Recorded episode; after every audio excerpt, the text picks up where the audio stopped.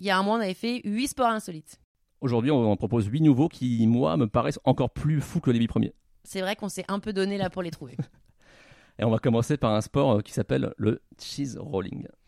Quand ça parle fromage, c'est toujours intéressant. Mais qu'est-ce que c'est que ce truc Et pourtant, on parle de fromage, mais ça ne vient pas de France, ça vient d'Angleterre.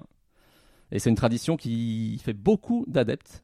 Et donc, c'est quoi ce sport insolite Donc, euh, c'est un sport où, en fait, on lance un fromage dans une colline. Ok. Et ce fromage, à ton avis, il pèse combien À Ah, plusieurs kilos, à mon avis. Combien de kilos Allez, je dirais 3-4. T'es pas loin, 4,1 kg, c'est très réglementaire a priori. Et donc le but de ce sport, c'est d'attraper le fromage.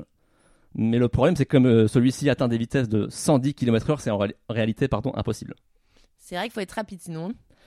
Donc finalement, c'est euh, la personne qui arrive le, le premier en bas de la colline qui va gagner la course.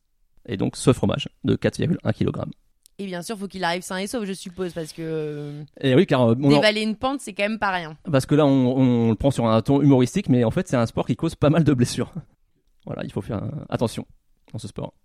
Bon, limite, tant qu'on se fait pas rouler dessus par un fromage. 200, de 4 kilos. Alors en fait, c'est un sport qui est un petit peu nébuleux. On n'a pas vraiment d'informations précises à ce sujet. Il n'y a pas de, de réglementation vraiment euh, écrite. On sait juste qu'il existe depuis euh, deux siècles.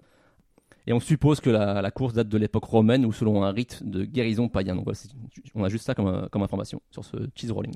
D'accord. Et est-ce qu'on a un champion ou est-ce qu'il y a quelqu'un qui se.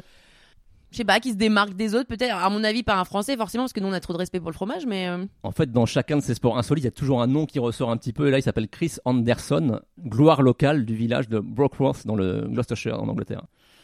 Depuis 2004, il a couru 24 courses de la Cooper's Hill Cheese Rolling and Wake et il a gagné 22 fois sur 24. Ah oui, oui, bah, le- c'est le roi du fromage, en fait.